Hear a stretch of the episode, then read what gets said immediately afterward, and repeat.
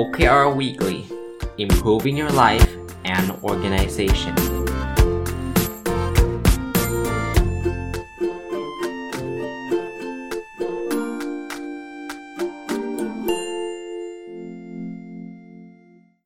สวัสดีครับ ยินดีต้อนรับเข้าสู่รายการ OKR Weekly นะครับ ก็เป็นรายการที่ผมจัดทุกวันพุธนะ ส่วนใหญ่ก็จะมี 2 part นะ ก็คือ part ที่เกี่ยวข้องกับ OKR นะครับ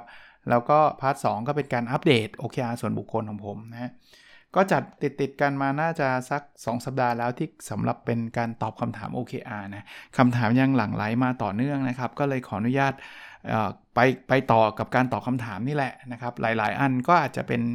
คำถามที่เคยพูดไว้แล้วใน session ก่อนหน้านั้นนะครับ แต่ว่าคำถามมันก็ยังยังยังคงมีอยู่ แล้วผมคิดว่าถ้าท่านมีคนอื่นก็อาจจะมีคำถามประมาณเดียวกันนะครับ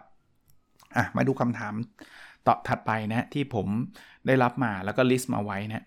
คุณสมบัติที่สำคัญของ OKR ต้องเป็นอย่างไร อืม เป็นคำถามที่กว้างมาก แต่ว่าเป็นคำถามที่น่าสนใจ คือผมว่า OKR เนี่ยคุณสมบัติ 2 อย่างนะที่ที่มันทำให้ OKR เป็น OKR ไม่ใช่ไม่ใช่ KPI หรือไม่ใช่การวัดผลทั่ว ๆ ไปนะ คุณสมบัติอันแรกของมันเนี่ยคือมันโฟกัสเฉพาะสิ่งที่สำคัญ ผมผมพูดแล้วพูดอีกแล้วก็จะพูดต่อไปนะว่า OKR ไม่ใช่การวัดทุกเรื่องที่เราทำแต่เป็นการพูดว่าเรื่องนี้คือ priority เรื่องนี้ที่สำคัญ บางคนบอกเอาแล้วเรื่องอื่นไม่ต้องวัดเหรอผมเรียนแบบนี้เรื่องอื่นถ้าท่านอยากจะวัดท่านก็วัดไปครับ แต่มันไม่ใช่ OKR ครับ ผมไม่ได้บอกว่าถ้าอะไรไม่อยู่ใน OKR แล้วสิ่งนั้นไม่ต้องไปสนใจ ไม่ต้องวัดไม่ต้องทำไม่ไม่เคยพูดเลยนะครับ เพียงแต่ว่ามันไม่ได้ทุกเรื่องไงถ้าถ้าท่านบอกสำคัญทุกเรื่องมันก็ไม่สำคัญสักเรื่องนะฮะ คุณสมบัติที่2เนี่ยสำหรับ OKR ส่วนตัวของผมเนี่ยผมคิดว่า มันเป็นเครื่องมือที่จะสร้างแรงจูงใจภายในมากกว่า จะถูกผลักดันโดยแรงจูงใจภายนอก เพราะนั้นเนี่ย OKR จะไม่ได้เป็นเครื่องมือที่ใช้ในการประเมินเพื่อขึ้นเงินเดือนอะสข้อนี้นะครับ ข้อ 1 ข้อ 2 ถ้าใครเพิ่งเคยมาฟังอันนี้ครั้งแรกเนี่ยจริง ๆ แล้วผมเคยพูดไปทั้งตอนเลยนะว่า OKR คืออะไรยังไงย้อนกลับไปฟังได้นะครับ ข้อที่ 19 ครับ ปัจจัยความสำเร็จขององค์กรที่ใช้ OKR ได้ดีต้องเป็นอย่างไรบ้าง ผมทำวิจัยเรื่องนี้อยู่เลยนะ เดี๋ยววันหลังงานวิจัยนี้เสร็จเมื่อไหร่ก็จะมาเล่าให้ฟัง แต่ว่าเท่าที่เห็นตอนนี้นะ ปัจจัยสำคัญอันแรกเนี่ยคือ leadership คือผมเห็นองค์กรที่ใช้ OKR สำเร็จทุกองค์กรเลย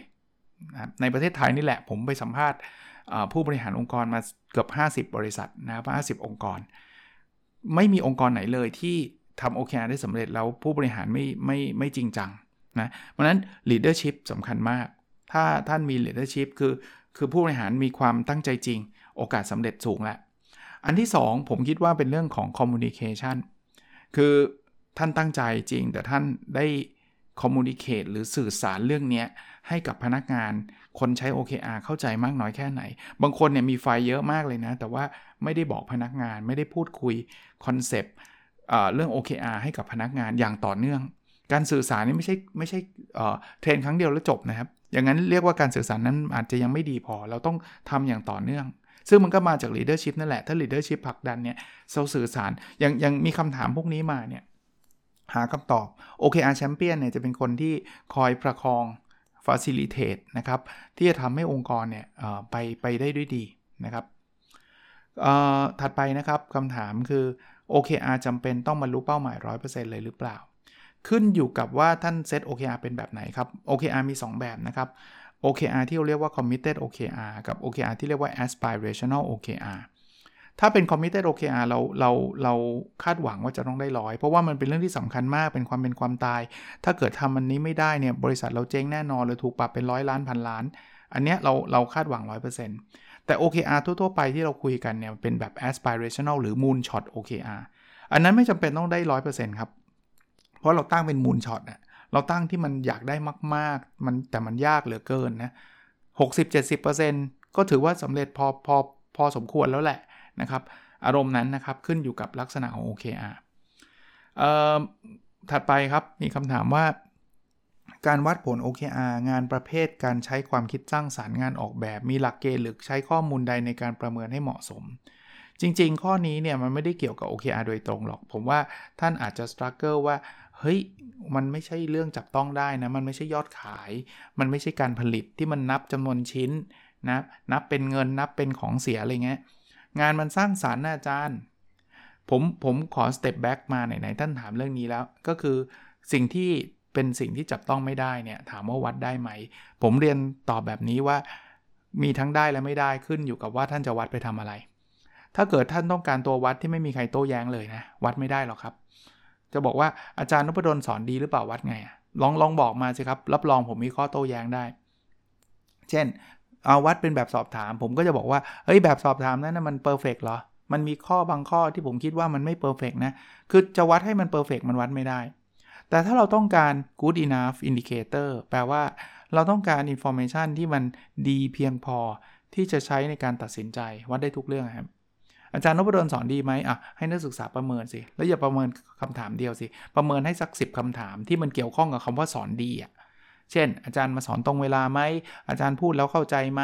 อาจารย์ให้การบ้านที่เหมาะสมไหม อาจารย์ตอบคำถามนักศึกษาหรือเปล่า นู่นนี่นั่น นี่คือ definition หรือว่าการการกำหนด ความหมายของคาว่าสอนดี ถามว่ามัน perfect ไหมไม่ perfect หรอก แต่ว่ารวมๆแล้วถ้าเกิดนักศึกษาทั้งห้อง 50-60 คนเนี่ยประเมินอาจารย์นพดลได้ 1 เต็ม 5 เนี่ยสอนไม่ดีหรอก มัน มันเป็น good enough information มันเป็นข้อมูลที่ดีเพียงพอที่เราจะไปตัดสินใจได้ว่า เอ้ย เทอมหน้าไม่ให้อาจารย์นพดลสอนแล้ว หรือถ้าคนทั้งห้องเนี่ยชาเฉลี่ยออกมาเป็น 4.9 โอ้อาจารย์สอนดีอยู่แล้ว มันเป็น information ที่หัวหน้าสาขา เป็น information ที่คณะบดีสามารถไปมองว่าโหอาจารย์คนนี้นี่เออต้องให้สอนต่อเลยนะ เป็นคนที่สอนแล้วแบบเด็กรู้เรื่องมากเลย อย่างเงี้ยถามว่ามันไม่ perfect แต่ว่ามันมันมันมันดีเพียงพอหรือเปล่าดีเพียงพอ เพราะฉะนั้นงานความคิดสร้างสรรค์งานออกแบบเนี่ยมันประเมินได้ทั้งหมดอะจะประเมินเป็นสเกลอย่างที่ผมบอกก็ได้ครับ หรือจะประเมินเป็นผลของผลลัพธ์ของงานนั้น เช่น คุณมีความคิดสร้างสรรค์ออก product ใหม่ออกมาเนี่ยมันมันมันมี product ใหม่อะไรบ้างอะที่ออกมาแล้วประสบความสำเร็จ ประสบความสำเร็จอาจจะนับเป็นยอดขายของ product ใหม่ตัวนั้นได้ไหม หรืออาจจะเป็นแค่ว่ามีผู้เชี่ยวชาญมาประเมินว่า โอ้โห product นี้เจ๋งมาก เพราะว่ายอดขายมันอาจจะไปเกี่ยวกับโควิดใช่ปะหรือเอาแค่ว่า Product นี้ได้รับ approve จากบอร์ดจาก Board of Director เนี่ยก็ถือว่าสำเร็จแล้วล่ะ อย่างเงี้ยผมแค่ยกตัวอย่างให้ท่านเห็นนะว่า งานสร้างสรรค์ก็ต้องมีผลงานนะถูกปะจะสร้างสรรค์ยังไงก็ตามมันต้องมีผลนะเราถึงเรียกมันว่าตัวบ่งชี้ไงตัวบ่งชี้คือการวัดทางอ้อม การวัดทางอ้อมคือการวัดผลของมันแทน นะครับ หรือภาษาอังกฤษเรียกว่า indicator ที่มาจากศัพท์คำว่า indicate อ่ามาดูคำถามถัดไปนะครับ ท่านถามบอกว่าการนำงานประจำมาตั้งเป็น Objective ถูกต้องหรือไม่ และมีหลักเกณฑ์การชี้วัดหรือไม่ ผมเรียนแบบนี้ผมไม่ได้ต่อต้านการเอางานประจำมาเป็น Objective เพียงแต่ว่าถ้าท่านจะเอางานประจำมาเป็นเนี่ย คำว่า Objective มันต้องเป็นอะไรที่เป็นดีกว่าเดิมอะ่ะ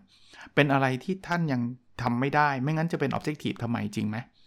อย่างผมเนี่ย ผมจะไม่ใช้คำว่าสอนหนังสือเป็น Objective เพราะว่าผมสอนอยู่แล้ว งานประจำผมเป็นสอนหนังสือใช่ แต่มาตั้งทื่อๆแบบนี้มันจะเป็น objective ได้ไง objective แปลว่าวัตถุประสงค์ วัตถุประสงค์มันก็แปลว่าสิ่งที่เรายังทำไม่ได้แต่เราอยากได้ เพราะนั้นผมอาจจะบอกว่าผมต้องการเป็นอาจารย์ที่สอนดีเด่น อะอย่างเงี้ยแปลว่าอะตอนนี้ผมอาจจะสอนธรรมดาธรรมดานะ แต่ผมอยากจะได้เป็นอาจารย์สุดยอด อาจารย์ที่ดีเด่น อาจารย์ที่เป็นระดับโลก นี่แหละ objective ก็เป็นงานประจำนะ ยังเป็นอาจารย์อยู่นี่แหละ ยังเป็นการสอนหนังสืออยู่นี่แหละ แต่เป็นสอนหนังสือแบบได้ได้ระดับระดับ top ของประเทศ ระดับ top ของโลก อย่างเงี้ย เป็น Objective ได้นะครับ หลักเกณฑ์ชี้วัดก็แล้วแต่ว่าท่านหมายความว่ายังไง เช่น อยากให้เป็น world class professor อยากให้เป็นอาจารย์ระดับโลกเนี่ย ท่านจะวัดยังไงอะความเป็น world class เช่น คะแนนการสอนต้องได้อย่างต่ำ95%หรือเปล่า เช่นอาจารย์จะต้องอมีผลวิจัยผลงานวิจัยตีพิมพ์ในระดับ international อย่างน้อย 5 ผลงานต่อปีหรือเปล่า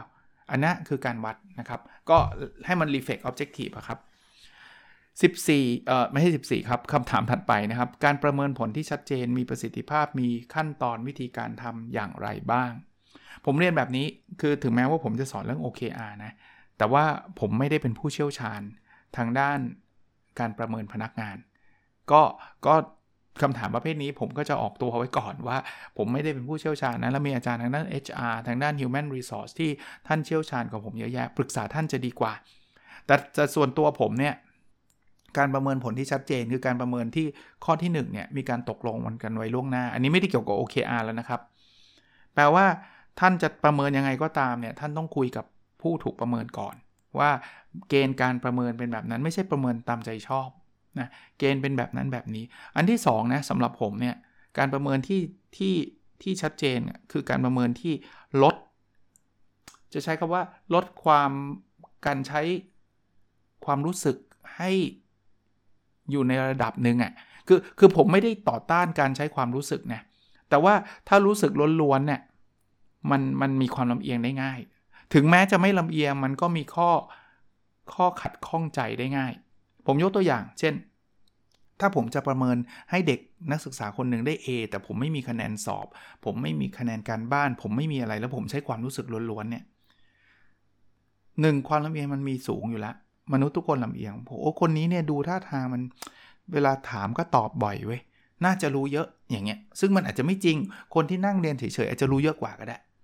แต่ว่าผมก็ประเมินเขาเองขณะที่คนนึงไม่ค่อยตอบผมเนี่ยผมให้เขา F อย่างเงี้ยนี่มันคือความรู้สึก แต่ถ้าเกิดเราเอาเอาเอาข้อสอบมาให้เขาทำเราดูงานที่เขาส่งมามันเริ่มจะลดความรู้สึกลง ผมไม่ได้ต่อต้านความรู้สึกผมบอกแล้วนะว่าเราใช้ judgment ได้ครับ แต่ว่า judgment ที่ไม่มี information เลย judgment ที่ไม่มี data เลยเนี่ย เป็น judgment ที่อันตรายนะนั้นผม ผมออกตัวอีกครั้งว่าผมไม่ได้เป็นผู้เชี่ยวชาญในการประเมินพนักงานนะ แต่สำหรับผมเนี่ยอย่างแรกคือต้องบอกชัดเจนว่าจะประเมินยังไง เหมือนเวลาผมจะสอนหนังสือเนี่ยตั้งแต่คาบแรกผมจะบอกเลยว่า คะแนนในวิชานี้มีกี่ part part ละกี่คะแนน ผมบอกชัดเจน วิธีการประเมินผมเป็นแบบไหน อันที่ 2 คือผมก็เอาคะแนนพวกนั้นมาประกอบการตัดสินใจของผม ว่าคนนี้ได้ A ได้ B ได้ C ผมบอกแล้วว่า even ว่าผมสมมุติว่าผมเป็นคนที่ มองหน้าคนแล้วผมรู้เลยนะว่าใครได้ A B C ผมแม่นมากเนี่ย ผมว่านักศึกษาก็รับไม่ได้นะ เพราะว่าเขาเขารู้สึกว่าอาจารย์จะลำเอียงหรือเปล่าเนาะอ่าใหม่ข้อหนึ่งก่อนที่เราจะไป part ที่ 2 นะครับ เป็น part ที่จะอัปเดต Personal OKR คือเขาบอกว่า Key Result ควรมีตัวชี้วัดกี่ตัว จริง ๆคำว่า Key Result เนี่ยมันคือตัวชี้วัดตัวเดียวนั่นแหละ แต่ว่าใน1 Objective อาจจะมี 3 Key Result ก็ได้นะครับ ส่วนตัวเนี่ยผมคิดว่า Key Result มันน่าจะเป็น 1 Result ของมันเอง โดยโดยเฉพาะของมันเองเพราะนั้นตัวชี้วัดมันก็คือตัว Key Result พร้อมค่าเป้าหมาย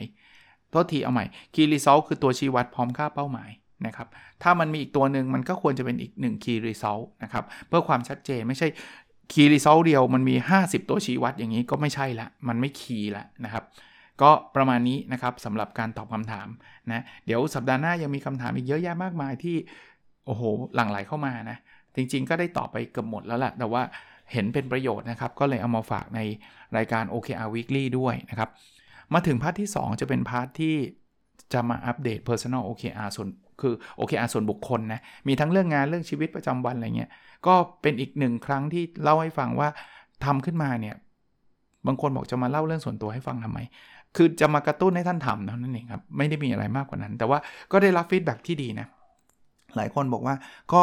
ที่ผมได้ทำ OKR เพราะว่าฟังไอ้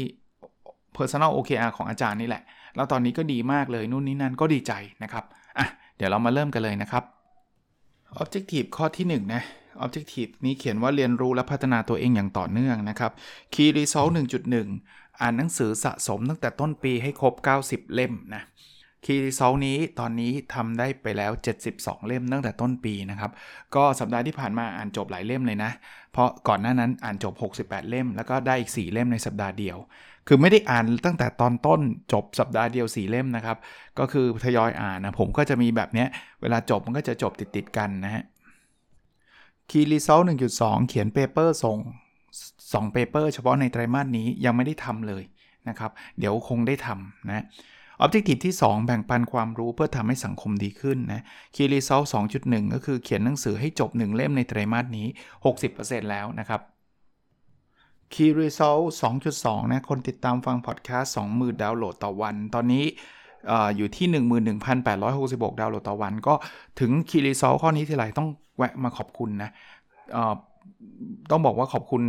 คนฟังอะมันเกินกว่าที่ผมคิดถึงแม้ว่ามันยังไม่ถึง 20,000เนี่ยผมผมแค่นี้ดีใจมาก แล้วจริงๆ ลดลงเลยนะครับ จากสัปดาห์ที่ผ่านมาคือ 13,019 ดาวน์โหลดต่อวันนะก็เป็น 11,866 แต่ก็เหลือเฟือเลยครับนะผมว่าเยอะแยะมากมายนะครับ Key Result 2.3 มีองค์กรใช้ OKR ที่อยู่ในโปรเจกต์ครบ 10 องค์กร ก็ยังอยู่ที่ 9 แล้วก็ยังไม่ได้มีแนวโน้มจะรับเพิ่มแต่ประการใดนะครับ Objective ชุดสุดท้ายนะครับ ชุดที่ 3 ของผมก็คือมีสุขภาพกายและสุขภาพจิตที่ดี Key Result 3.1 วิ่งสะสมตั้งแต่ต้นปีให้ได้ 900 กิโลเมตร และน้ำหนัก 78 กิโลกรัม วิ่งเนี่ย เรียกว่าช้ากว่ากำหนดไปเยอะเลยนะฮะ ตอนนี้อยู่ที่ 547.5 แล้ว จริง ๆ เดือนนี้มันน่าจะ 600 กว่าแล้วล่ะ แต่ว่าก็วิ่งมั่งไม่วิ่งมั่งต้องต้องยอมรับ แต่ว่าน้ำหนักเนี่ย หลังจากเริ่มกลับมาทำ IF เนี่ย ลดลงเป็นครั้งแรกในปีเลยนะ ที่เห็นเลข 7 ถ้าไม่ใช่ครั้งแรกก็ก็เพิ่งเพิ่งเห็นในเร็วๆนี้หนังน้อยๆไตรมาสที่ผ่านมาไม่เห็นเลข 7 เลย เคยพีคไปที่ 84 นะต้นไตรมาสนี่ 81.2 ตอนนี้อยู่ที่ 79.5แล้วก็ดีใจนะครับคีรีเซล3.2คืออยู่กับครอบครัวสะสม 75 วันนะสะสมนี่คือสะสมตั้งแต่ต้นปีนะครับ ก็สัปดาห์ที่ผ่านมาอยู่เพิ่มอีก 1 วันเป็น 62 วัน เอ๊ะ บางคนถามบอกอาจารย์แล้วอาจารย์ไม่ได้ work from home เหรอ อาจารย์อยู่ที่บ้านเกือบทุกวันไม่ใช่เหรอ ใช่ครับแต่ผมไม่นับเวลาที่ผมมาทำงานนะ คือถ้าเกิดทำงานเนี่ยก็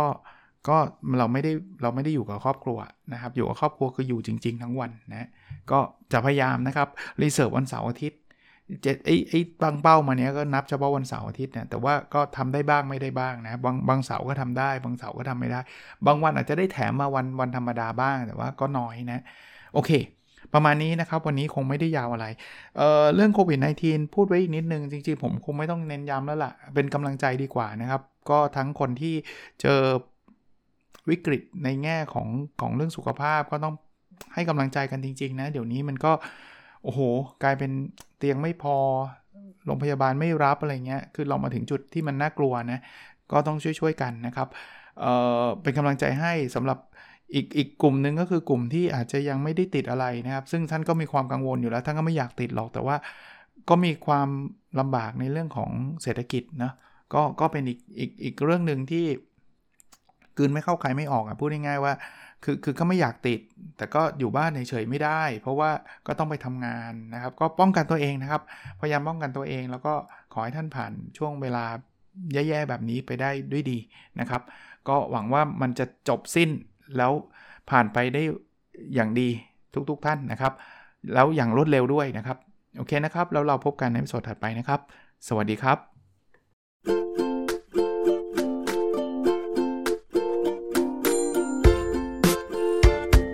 The OKR Weekly Improving Your Life and Organization